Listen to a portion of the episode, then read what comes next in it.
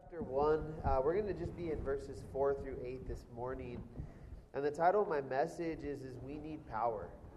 Uh, it's We Need Power. And Acts chapter 1, the book of Acts, uh, it's all about the outpouring of the Spirit. Some people have called it the acts of the Holy Spirit, uh, just because you see the Holy Spirit moving and working in the early church. Uh, it covers the birth of the church. It covers the growth of the church. It covers the expansion of the church. It covers um, some of the problems in the early church. But you see that um, when you read the book of Acts, it's hard to read it without really being impacted by it because it's so powerful. And I think sometimes we can look at it and we're like, man, like, I want that. Like, I want that power. And it's so awesome because what we're going to see this morning is we're going to see that God wants us to have that power too. It's not just something that was reserved for the apostles and for the disciples. God wants all of us to live that spirit filled, spirit empowered life. In fact, Jesus, as he was getting ready to leave, as he was getting ready to depart, he kept pointing towards that. He kept pointing, pointing towards when the Holy Spirit was going to come and fall upon the church. He kept pointing towards that. So, the title of my message this morning, We Need Power. And the reason why is because the Great Commission, which is given to each and every person, each and every disciple, the, the, that calling to go and to make disciples of all nations, the Great Commission, listen, it requires a great equipping. It requires a great equipping. And there is a need for that power, that power of the Holy Spirit to be able to be used by the Lord and to be able to have an impact wherever He places us. And so, as we get started, um, go ahead and follow along with me in verse 4. This is Jesus now. He's getting ready to uh, leave, he's getting ready to depart. And like I said, next week we'll do a full walkthrough of chapter 1 and then chapter 2, um, just kind of chapter by chapter. But we see in verse 4, Jesus says this He says, And being assembled together with them, he commanded them not to depart from Jerusalem, but to wait for the promise of the Father, which he said, You have heard from me. For John truly baptized with water, but you shall be baptized with the Holy Spirit not many days from now. Therefore, when they had come together, they asked him, saying, Lord, will you at this time restore the kingdom to Israel? And he said to them, It is not for you to know the times or the seasons which the Father has put in his own authority, but you shall receive power when the Holy Spirit has come upon you, and you shall be witnesses to me in Jerusalem and in all Judea and Samaria, listen, unto the end of the earth. And so in verse 4, it says that he was assembled together with his disciples, and they were getting ready. Jesus was getting ready to depart. Shortly after, he would be received up into glory, and then he would say, An angel would appear to the disciples and say, Don't be afraid, don't worry. Like, in the same way you saw him go, he's coming back. He's going to be coming back. And right as he's getting ready to leave, he tells the disciples, he says, in being assembled together with them, he commanded them not to depart from Jerusalem.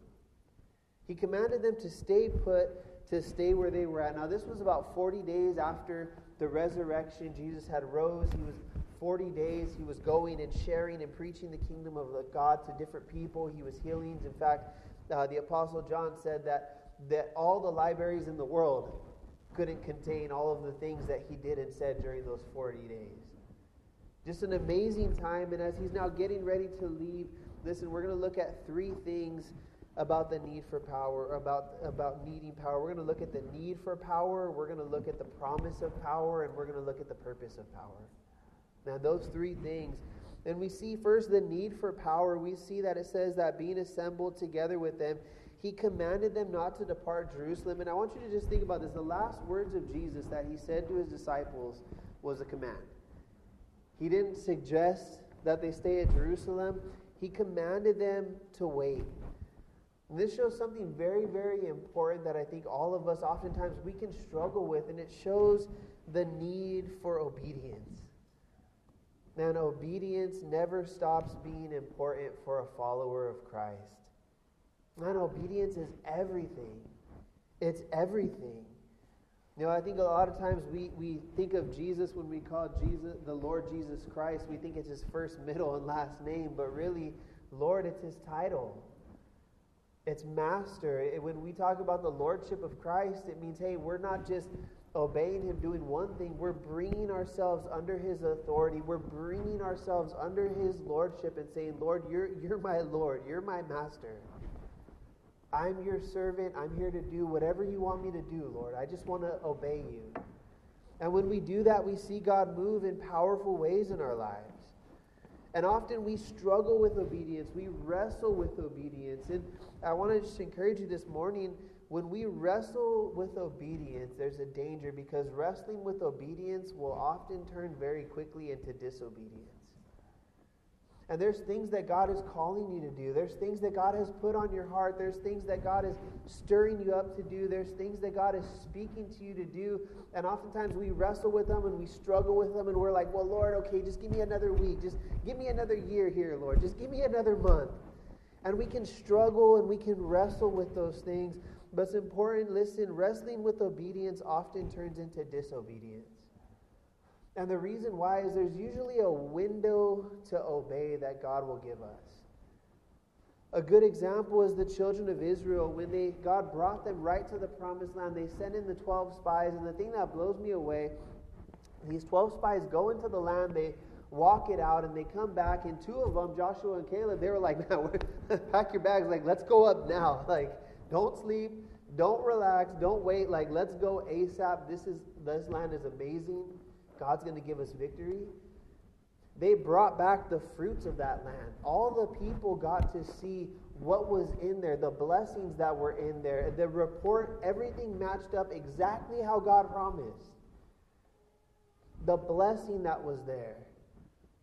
Man, the, the land of milk and honey, and they, they, they came back and they said, hey, it's exactly how God promised is how it is. And I love that about the promises of God. There's a quote by D.L. Moody that says that God never makes a promise that's too good to keep.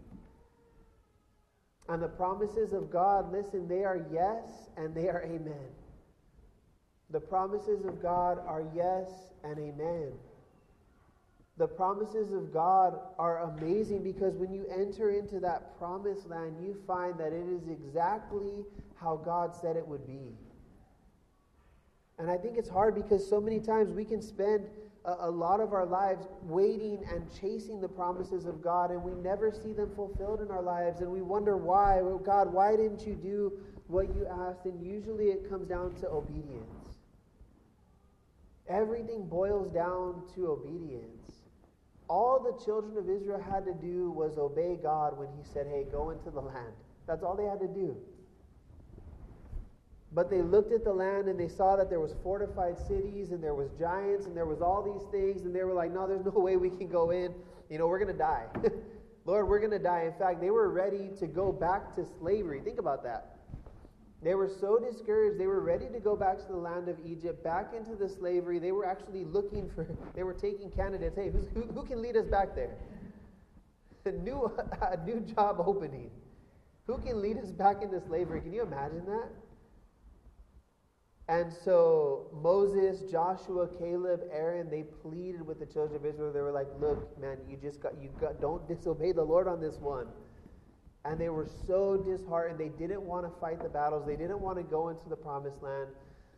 And it's interesting because God spoke to Moses after that and he said, "Moses, he said, listen, he said they're not going to go into the promised land now." He said they're going to go into the wilderness for 40 years until that generation is wiped out. Their kids, who they were worried were going to get destroyed, they're going to go into the promised land, but they're going to miss out. This generation is going to miss out. Moses came back and he told the children of Israel, he said, Hey, you know what? Like, you guys got your wish. You know, you didn't want to obey, no worries. God said, Now you're going to go into the wilderness for 40 years until your generation is, is wiped out because you didn't want to believe and trust in God. And the saddest part is, is the children of Israel began to weep. They realized what they were missing out on. They realized that disobedience, and we're going to see right now, oftentimes the enemy will have us think that disobedience uh, doesn't have an effect on us, but they found out very quickly that when they disobeyed God, it wasn't what they thought it was going to be like. The Bible says that they wept and in fact, the next morning they came up to Moses and they're like, hey, we, we've changed our mind. We're ready to go now. We're, tell the Lord, we're ready to go into the promised land now. And Moses told him, he said, No, he said, that's not how it works. He said, God's not going to go with you. He said, Don't go try and fight the enemy and take the land. He said, God's not with you on this one. Sure enough, they're like, No, we're going to go take the land. They try and go into the land, and what happens? They get beat back. God wasn't with them. And I think many times we when we struggle with obedience, we miss that window and it's too late. And many of us have been there where we're like, man, you felt God was telling you to do something and you waited a little too long. And then now you're at a place where you're like, man, it's just not the same. Like, I'm ready to obey God now, but it's not the same. It doesn't feel the same as it did. We can wrestle with obedience, but listen, there is a direct link between obeying God and receiving from God. And that's why obedience is so important. Obedience is so important because there's a direct link between obeying God and receiving from God. What did God say? God said, hey, He said, don't depart from Jerusalem. And what's going to happen if you stay put in Jerusalem? Not very long from now, I'm going to pour out my Holy Spirit upon you, and you're going to receive that power, that baptism of the Holy Spirit. That baptism of the Holy Spirit, He said there, it was linked to them waiting in Jerusalem. You see, Abraham, God said, Abraham, I want you to leave your family and I want you to go to a land that I will show you. And there is where I'm going to make you a great nation. See, the promise of God was linked to Abraham's obedience to God. The call of Peter. Jesus walks by and says, Peter, come follow me and I'll make you a fisher of men. What does Peter do? He left all and followed him. Listen, God wasn't going to make him a fisher of men just as a fisher of men. There was that command, there was that calling. It required that obedience. See, God is in the business of molding and shaping lives. All he requires from us to do what he wants to do is obedience. And you want to see the promises of God come to pass in your life? And everything that he's put in your heart. And listen, it is amazing. One of the most awesome things is to see God put things in your heart. The Bible says He gives you the desires of your heart. He stirs things up in there, and sometimes they're just amazing things, and you can have all of these great desires to do a great work for God. And listen, often God has every intention of fulfilling those things, but it is linked to our obedience and our obedience alone. It's not linked to how good you are or how talented you are, it's linked to our obedience. And if you obey Him, He'll bring to pass every promise that He's brought into your life. He just requires obedience. See, I think often we want to receive what God has. I don't know about you, but I don't think there's one person in here who's like, oh, well, you know, God wants to do great things for me. Like, I think I'll pass on that. and if you are, like, come talk to me after. Like, you know, like, pray, we'll pray for your soul. Man, we all want everything that God wants to bring into our lives. We can want, and often we want to receive what God has for us, but listen, but we don't want to do what God says. We want to receive all the blessings, but we don't want to do what He says. We don't want to obey. And obedience, listen, obedience is pretty much black and white. Can you imagine here? Jesus is telling the disciples, He's saying, Hey, He's saying, don't depart, wait for the promise of the Father. And then what He said, can you imagine if some of them would have left? Can you imagine if Peter would have said, okay, you know what, guys, like we got a little bit of time. I don't know how long, but we probably got a little bit of time. You know, Jesus likes to come on his own timetable. So why don't I just go? You guys want to do a little fishing trip? Like, just get a little R and R. You know, get ready for this promise of the Father. Like we do a little. Can you imagine they would have missed out. See, and I think a lot of times the danger is, is we can start looking for loopholes when it comes to obeying God. Oh man, and we can be good at it, right? And the reason we look for loopholes is because we still want to obey God. It's not that we want to disobey, we want to obey God. And we want to receive what God has, but we start looking for these loopholes because we still kind of want to do our own thing. And we can become so good at looking for loopholes. It's like, well, is it really disobedience? Like, I mean, kind I mean, not really technically. You know, there's this little gray area here. You know, and we can become masters at that. But listen, loopholes are dangerous. Loopholes, if you think about it, loopholes caused Eve to sin in the garden. She was there. She knew that God had told her a very specific command don't eat the fruit, and the day you eat of it, this is what's going to happen. You're going to die. And what did Satan do? Satan came along and said, Did God really say that? Are you sure you have it right? He began to cast doubt on what God said. And see, what Satan did in the garden is he convinced Eve that disobedience has no effect. Not only that, but he made it look appealing. He made it look so appealing to her. What did he say? He said, Hey, he said, it's going to be the best thing ever. You're going to have knowledge. You're going to be wise like God. See, God's actually trying to keep you from going to another level. And she saw it. She saw that it was appealing, and she's like, you know what? It's okay. I'm just going to take a bite. And then she gave to her husband because sin loves company. And they both fell. Satan will often try and make disobedience seem like a good idea, and he's very good at that. He'll show you, he'll be like, oh man, you know what? Like, I know God said this, but just think about it. If you go this opposite direction, like, oh man, think of everything that God can do, you know? Sometimes you can feel like, man, I, I know I have a call of God on my life, but, you know, maybe my calling right now is to go do something else. There's always consequences to disobedience. There's always an effect of disobedience that it has on our lives. And it's interesting because why was Jesus having them wait? Think about this. Jesus tells them, He says, Hey, He says, I'm ready to go, guys. He says, I'm out. he says, Today's my last day. Peace. He says, But stay put. Don't depart from Jerusalem. Wait for the promise of the Father. Why was He having them wait? Man, waiting on God is something we all go through at times, and I don't know about you guys, but I struggle with waiting for God. It's hard. When God says wait, and you're like, but God, I'm ready. I'm, you know, Lord, I'm, I'm, I'm your guy. Like, send me. And God's like, I will, but just wait for a little bit. And it can be so hard to wait for the Lord. But one of the reasons why God makes us wait, and there's a few that we see in this text, one of the reasons God makes us wait is because we're not yet complete. Listen, the disciples had experience. You remember when Jesus, during the Gospels, he sent them and he said, What? He empowered them and he said, Go out, he said, and, and go on. I mean, he sent them on a little mission trip. They came back, they saw God use him to heal, they saw God use them to cast out demons. There was tremendous excitement.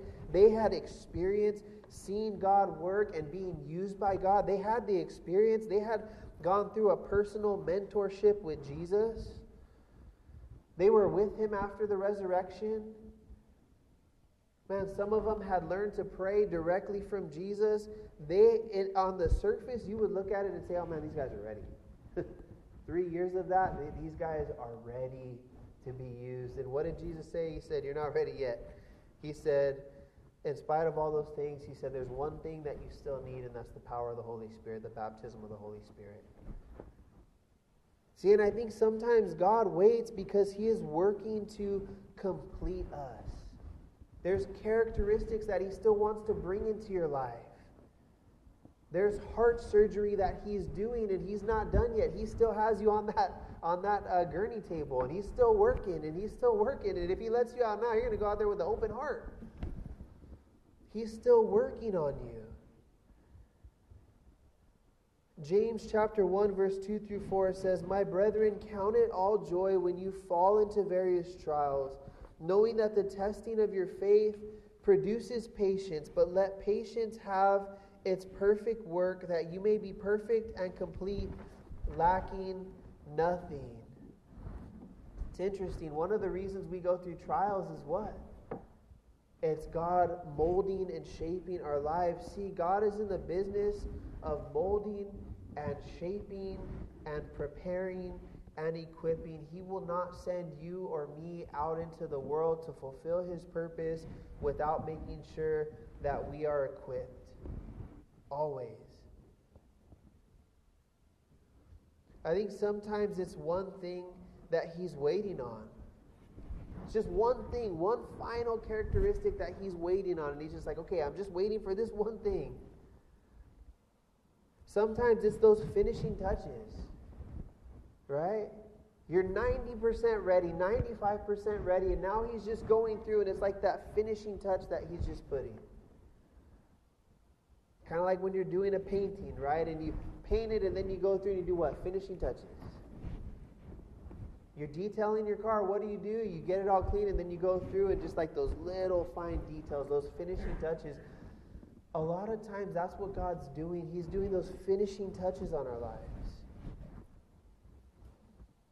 And He has us wait because He's working to complete us. And this is so important. Listen, He doesn't want us perfect, He wants us complete. And there's a huge difference because being perfect means that you leave and you're never going to make another mistake. Man, being perfect means that you're never going to mess up, that you're never going to fail, that you're never going to make a mistake, that you're never going to make an error. That's not what he's talking about. See, God wants to make you complete, meaning He wants to make sure that you have all of the characteristics, all of the character traits that you need to be able to be successful in his calling. There's a difference. He's not trying to make you perfect and then all of a sudden, okay, now you're ready to use. He wants to make sure you have, man, you're going to need endurance for your calling. So I'm going to use this trial in your life to develop that endurance. Now, you're going to need a lot of faith in your life for your calling. So I'm going to use this trial to strengthen your faith. See, He's working on your character, He's completing you. He's not making you perfect, He's completing you. Because God knows the future and He knows exactly how we need to be to be able to have longevity in serving Him. See, ministry is every, we talk about this, right? Ministry is for everybody. So wherever God has called you, wherever God has placed you, however God wants you to use, the Great Commission was not just for the apostles, the Great Commission is for all of us. It's for all of us. But the Great Commission, listen, it requires a great equipping. Another reason God has us wait often is timing. Man, timing is so important to God. See, a lot of times we operate on time, right? We look at things and we're like, okay, a year from now, six months from now, three months from now, three weeks from now, right? Well, God doesn't look at things based on time, He operates outside of time. But he does look at things based on timing. And it's very interesting because in 10 days from where they would at, were at would be the feast of Pentecost. And listen, he could have poured out his spirit at any time. He could have been leaving this last thing and said, hey guys, you know what, before I go, Holy Spirit's coming. But he chose not to. He wanted to wait until the day of Pentecost, which would be 10 days from this point here. And the day of Pentecost, this in Pentecost was a, was what was a Greek name. It was what, how the Greeks would refer to the Jewish what's called the Feast of Weeks. There was many different feasts in the Bible, and I was thinking about that this morning. I'm like, you know what? That's pretty cool that here God gave feasts for the people. Like, hey, you get busy with life, you get busy with work, you get busy with all your priorities. So I'm going to make sure that you have these designated feasts where you can just enjoy and remember the goodness of God and what He's done in your life. Can you imagine that? And one of the feasts that was coming up was called the Feast of Weeks or the Feast of Harvest. And it was one of the feasts that God had commanded Israel to observe, and it was 50 days after the Passover. There's a lot of symbolism as to why God chose to pour out the Holy Spirit on the Feast of Weeks, but we'll get to that when we get into chapter 2 of the book of Acts. But the most amazing thing is that during this feast, Jews from all over the world would be gathered in Jerusalem. Passover and the Feast of Weeks, those were two of the feasts that they just made it a point. You're going to try and get there to Jerusalem to be able to celebrate those feasts there in, in, the, in, in the city where God chose to make a name for himself, in the city of Jerusalem. Jews would be there from all over the world, and it's very interesting because God's purpose, man, what a great opportunity to get the gospel out. Imagine how many Jews got saved during that feast and then went back and took the gospel to where they were. Listen, can you imagine if Jesus would have not poured out his spirit, if Jesus would have chose a different time to pour out his spirit? See, timing matters with God. There's a reason why sometimes God has us wait for different things. And often it's because God wants to do a greater work than we think. Now, we're focused sometimes, our vision is so small, and we can think, we're like, man, I have the biggest vision in the world. Well, like, man, I got a vision for all these things. Look, look, you know, man, God really found a treasure in me. We can think like that. And yet, God, the Bible says, one of the things I love the most, the Bible says He's able to do more than we ask, and He's able to do more than we what? Than we think, than we imagine.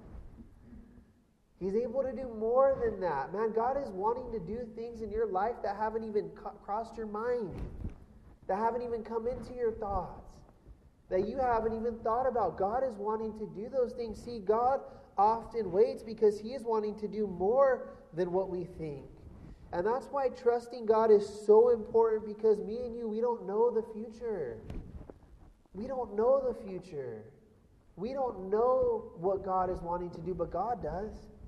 And that's why he just calls us to obey and to trust. Because when we obey and we trust, we often find, man, I'm sure the disciples were thinking, Jesus, we're ready. Send us out now. Like, why are you going to wait 10 days? Do you know how many people are going to, you know, die without the Lord in these 10 days? But God had his perfect timing. And he just called them to obey and to wait.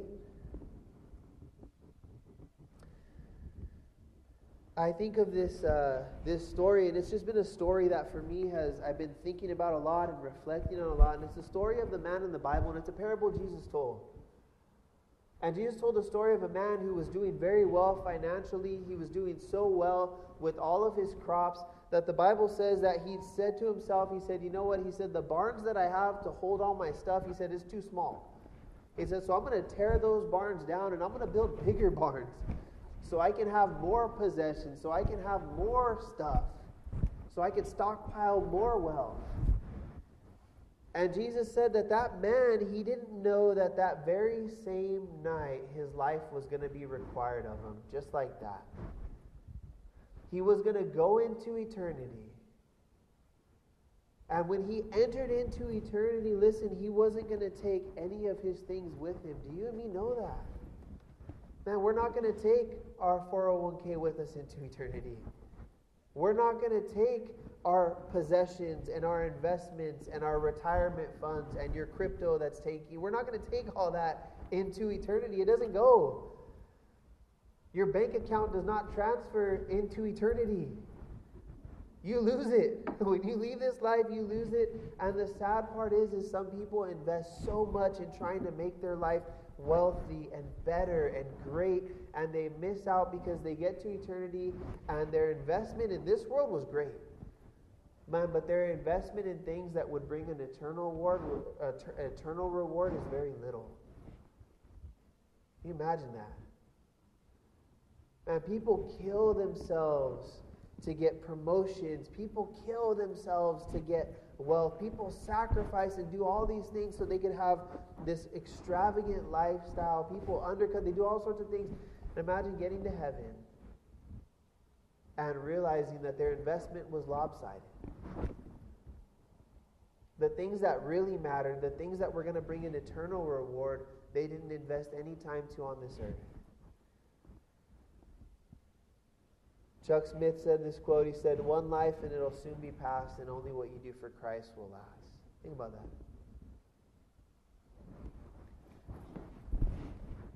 That is why it's so important, listen, to wait on the Lord and to obey the Lord and not focus sometimes on material things. Not focus sometimes on the things of this earth, the temporary.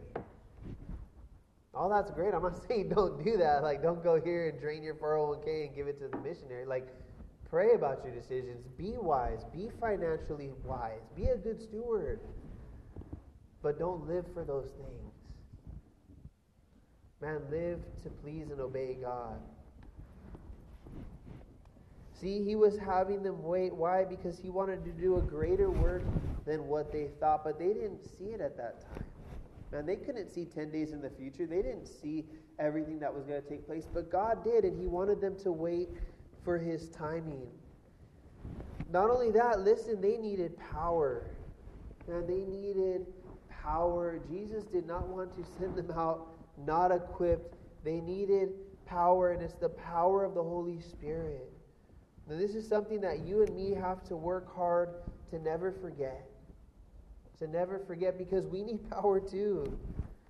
Now, the power, this is the, one of the most heaviest things that's said in the Bible, and it's this it's that the power of the Holy Spirit is absolutely essential, and that it is necessary, and that it is so, so, so important that Jesus did not want his disciples going without it. Think about that. Jesus didn't say, hey, go, and then, you know, the Holy Spirit will come upon you, and, you know, at some point, and you'll be okay. Like, but until it comes, like, you're good now. No, he said, no, don't go until you have it. What was he telling them? He was saying, listen, he was making a very simple statement to his disciples. He was saying, you need power. He was saying, you need power. He said, to do my will, to live for me. He said, you need power.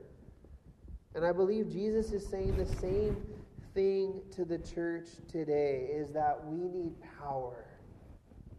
Man, we need power. If you were to remove the church from a given area, I want you to think what would happen. If you were to take all the churches out of certain areas in this country, you would see a dramatic change for the worse. But there's some areas, if you take all the churches out, you wouldn't see any change at all. What does that tell you? What does that tell you about the church? What does that tell you about the state of the church? That we're powerless. There's no impact there. There's no impact there at all. I think if this church were to close, or if all of the churches important were to close, listen, would our loss really be felt or would it not? Now, would people know the difference or would they not? Are we a church that's having an impact or are we not? I think one of the reasons why the, the early church was so powerful and why early Christians were so powerful is found in what the world said of them. And it's when the Apostle Paul came to Thessalonica in Acts chapter 17. He comes to Thessalonica, and the second some Jews saw him that recognized him, they said, What? They said, Hey, they said, the men that have turned the world upside down have come here now too. We got to do something about this problem. Think about that.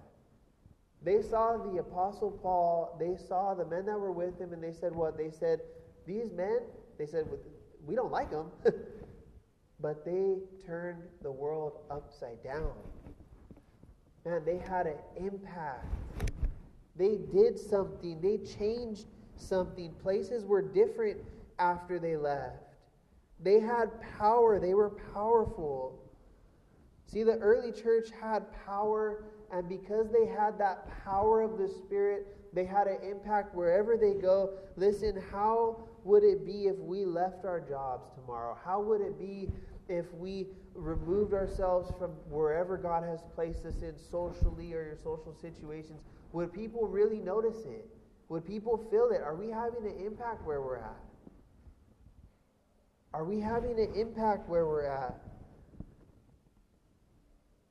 It's interesting. A.W. Tozer said this. He said, if you take the Holy Spirit out of the early church, he said 90% of the work would stop. Man, basically, you take the Holy Spirit out of the, the church in the book of Acts, they would be they would be ship, ship dead in water.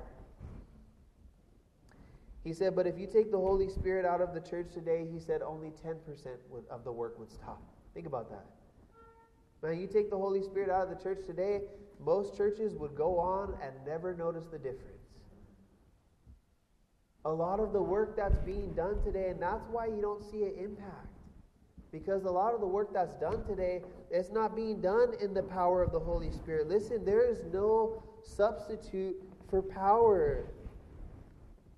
And some of us, we look at our lives and we, I, I'm, man, very, for me personally, very, very aware of my flaws and my failures. And I look at my life and I'm like, man, I need power. I need the power of the Holy Spirit. But not everyone thinks this way. Some of us, we can be very aware of our need for God to step in, but there is a large majority of the church that, like what Jesus said when he wrote to the church in Revelation, he said very simply, he said, he said, you guys are, it's kind of a, a harsh rebuke. He said, you guys are blind, you guys are miserable, you're wretched, but you don't even know it. And many times we can be like that. We're like, well, man, everything's great. Everything's good. And we don't know that we're missing that power of the Holy Spirit. And maybe you've never seen the power of the Holy Spirit working in your life. Maybe you've never experienced it. Maybe you were brought up in a church tradition that downplayed the power of the Holy Spirit. And a lot of times churches do that because of the abuse of the gifts. There's a lot of churches that abuse the gifts. They misuse the gifts. It's just all over the place.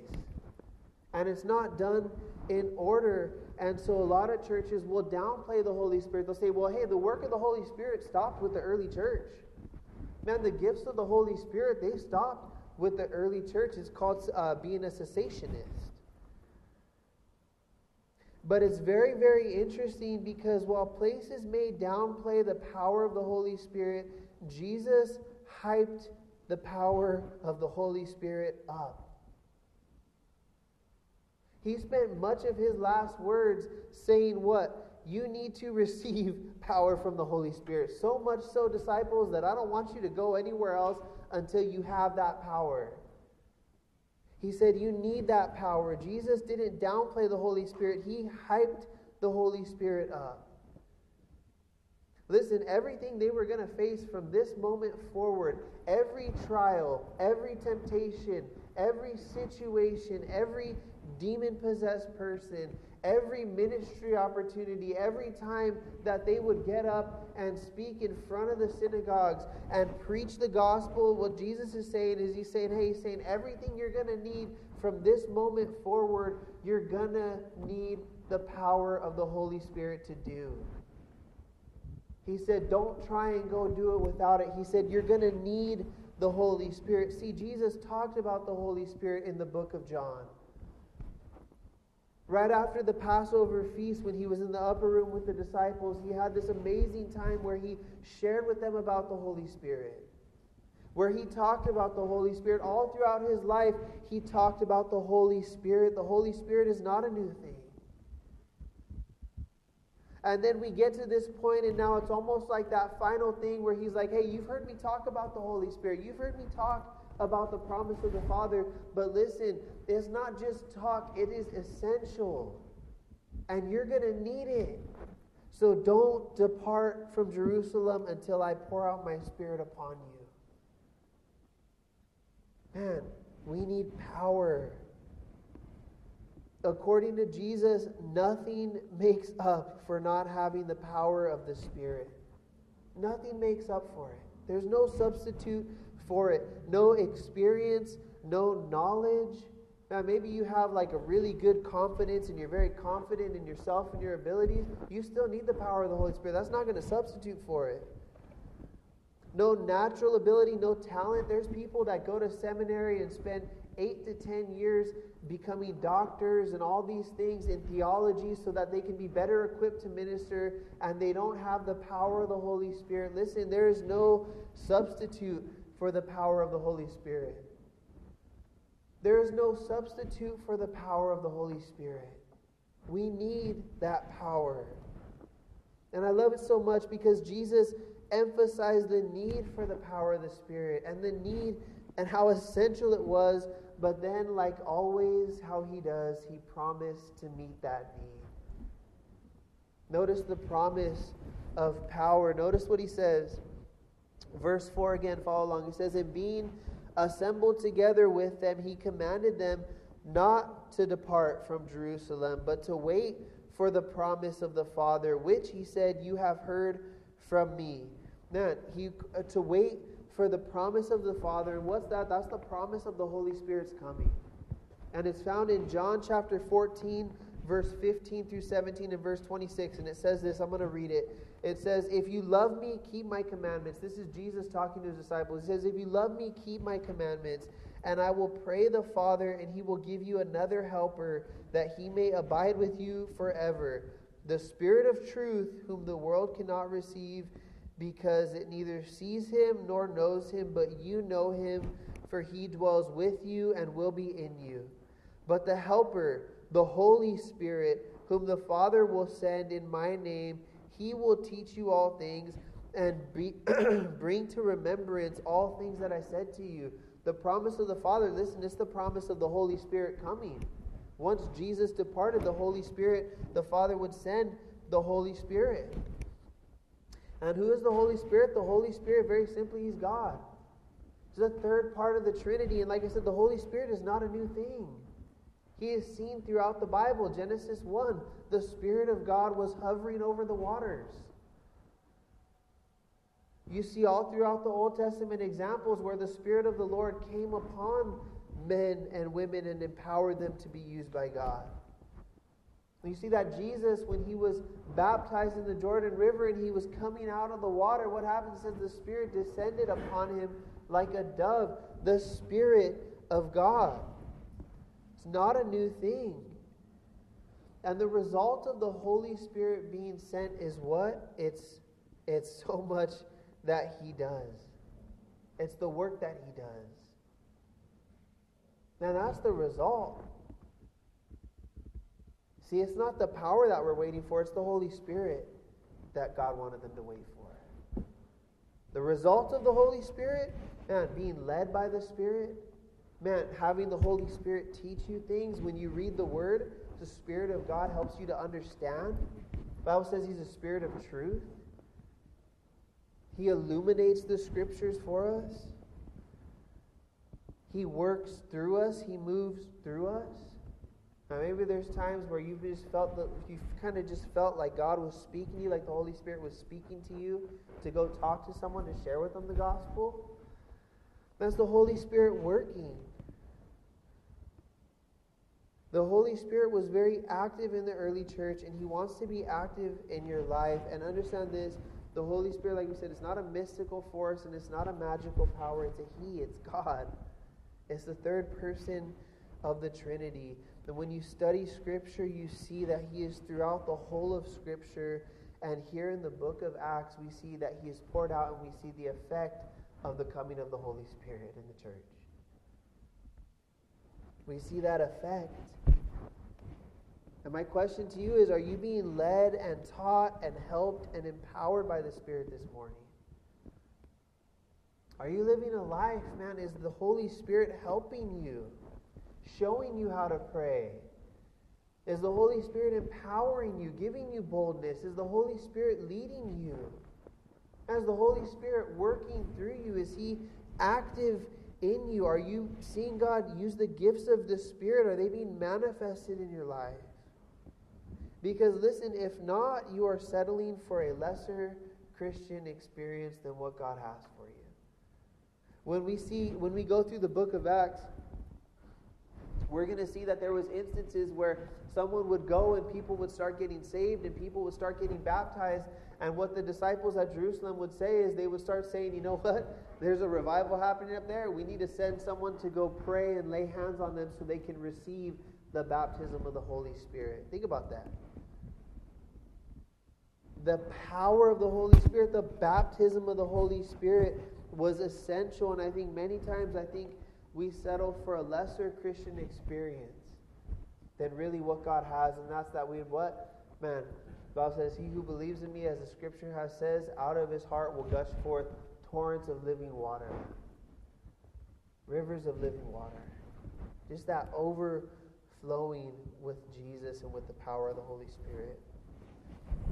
Now, what is the baptism of the Holy Spirit? Notice what he says. He says, You have heard from me, for John truly baptized with water, but you shall be baptized with the Holy Spirit not many days from now. The baptism is literally it's it's an immersion, it's an overwhelming. And he says, Hey, he says, in the same way that when you were baptized and you were immersed in water, he said, in that same way, you're going to be baptized by the Holy Spirit. and the Holy Spirit is going to come upon you. He said, and it's when the Holy Spirit comes upon you in power. And I love it so much because Jesus describes what is going to take place. The Holy Spirit and the baptism of the Holy Spirit is not a mysterious thing. It's not something where it's like, oh, well, like, what is it? No, it's, Jesus describes, he says, hey, he says, the Holy Spirit's going to come upon you, but check this out. He says, you're going to be baptized by the Holy Spirit, then watch. Verse 6 Therefore, when they had come together, so the disciples, in, in, in, in typical disciple fashion, right, they were, you know, Jesus is like, man, you're, you're going to be baptized by the Holy Spirit. And they're like, awesome, God, that's great. Holy Spirit, cool, whatever. Um, you know, are you going to set up your kingdom now? Like, should we start preparing now? The disciples always never in tune with the Lord. And so they asked him in verse 6, notice what it says. Therefore, when they had come together, they asked him, saying, Lord, will you at this time restore the kingdom to Israel? And he said to them, It is not for you to know the times and seasons which the Father has put in his own authority, but you shall receive power when the Holy Spirit comes upon you. There are so many churches today that teach so many interesting things. They say when the Holy Spirit comes upon you, you fall, you faint, you get slain in the Spirit. And when the Holy Spirit comes upon you, you just felt led to turn around. I'm not even kidding you. I've, I, have i have seen that happen before. I was in a church one time, and I was, I was super young in the Lord. I was in a church and there was a concert going on, and some of the rappers that were doing the concert were a little bit Pentecostal, and they was like, you know, if the Lord leads you to, just turn around in a circle right now. I'm like, that's kind of weird, but you know, like I don't, I mean, you know. But I love it because Jesus is very, very specific. He says, hey, he says, when the Holy Spirit comes upon you, understand what happens, what it looks like, you receive power. He says, when the Holy Spirit baptizes you, he says, what happens is that you receive power. And I love it because it's the receiving of power. The power of the Holy Spirit, it cannot be earned by how much we read and pray. The power of the Holy Spirit cannot be earned by living a holy life. Should we do those things? Absolutely. Do those things bring power into our lives? Absolutely. Man, it gives power to our words. It gives uh, power when we live a life of integrity. There's impact behind it. It's not just words, there's integrity there. But the power of the Holy Spirit, the baptism of the Holy Spirit, it is not earned and it is not worked for. Acts 2:38, Peter refers to the baptism of the Holy Spirit. He refers to it as the gift of the Holy Spirit. It's a gift. Jesus here, he doesn't say, "Hey, when the Holy Spirit comes upon you, you're going to then start to work for power. No, he says when the Holy Spirit comes upon you, you're going to receive power. Listen, the power of the Holy Spirit, that power that Jesus said is so essential and so needed, and that they shouldn't do ministry without it. That power of the Holy Spirit, listen, it can only be received can only be received. And it's received when the Holy Spirit comes upon us. And in its truest form, the power of the Holy Spirit, listen, it's not the holy tingles. The power of the Holy Spirit, it's not all of these other things. In its simplest form, the Holy Spirit, the, the power that the Holy Spirit gives you, its ability. I think sometimes we equate power with feeling, and there's so many people that are chasing experiences like, man, I just want to go somewhere where I can just feel the power of the Holy Spirit. Well, when you look at what the power of the Holy Spirit is, and that word for power, it literally it means simply to be able. It means ability. See, when you receive power when the Holy Spirit comes upon you, what God is giving you is He's giving you the ability that the Holy Spirit gives you to do what He's called you to do to obey Him, to fulfill the Great Commission. It gives you everything you need, it gives you that ability. The greatest blessing that you and me can experience is being able to rely on the Holy Spirit's help to live the Christian life. And to know that you and me, we don't have to fight for victory without the Holy Spirit. Man, God has given you the helper, the Holy Spirit to help. That power of the Holy Spirit. And what is that purpose of power? Very simply, notice verse 8 in closing. It says this But you shall receive power when the Holy Spirit has come upon you. And then you shall be witnesses to me in Jerusalem, in all Judea and Samaria, and to the end of the earth. Man, God said, You're going to need power. You need it. You need that power. And He promises to fulfill it. It's something that is received. It is not something that is earned. It's the ability that He gives us. And what is the purpose of that power? So, man, that you can go and that you can be a witness for Christ. And more and more, I just I've, I'm realizing in my own life a lot of things that I thought mattered don't matter. A lot of things that I thought were important are not important. The most important thing, the thing that the greatest cause, the thing that we can all that we should all fight for, the greatest of all fights, the greatest of all causes to devote our life for is what? It's the Great Commission. It's saving souls. Man, think about it to save a soul from hell. And yet, so many people put off serving God because they're like, well, I don't, you know, I don't want people to know I'm a Christian here because, you know, if they know I'm a Christian here, you know, it'll, it'll damage my opportunity to move forward and get that paycheck I've been wanting. Who cares? Who cares about your paycheck? Who cares? You're not going to take it into eternity. Man, but to save a soul from hell? Man, to be able to impact a life for Christ, to be able to help someone, man, to be able to t- help someone who is going to help others save souls. I think so many times we have our, our values so mixed up. But we need power. Let's pray.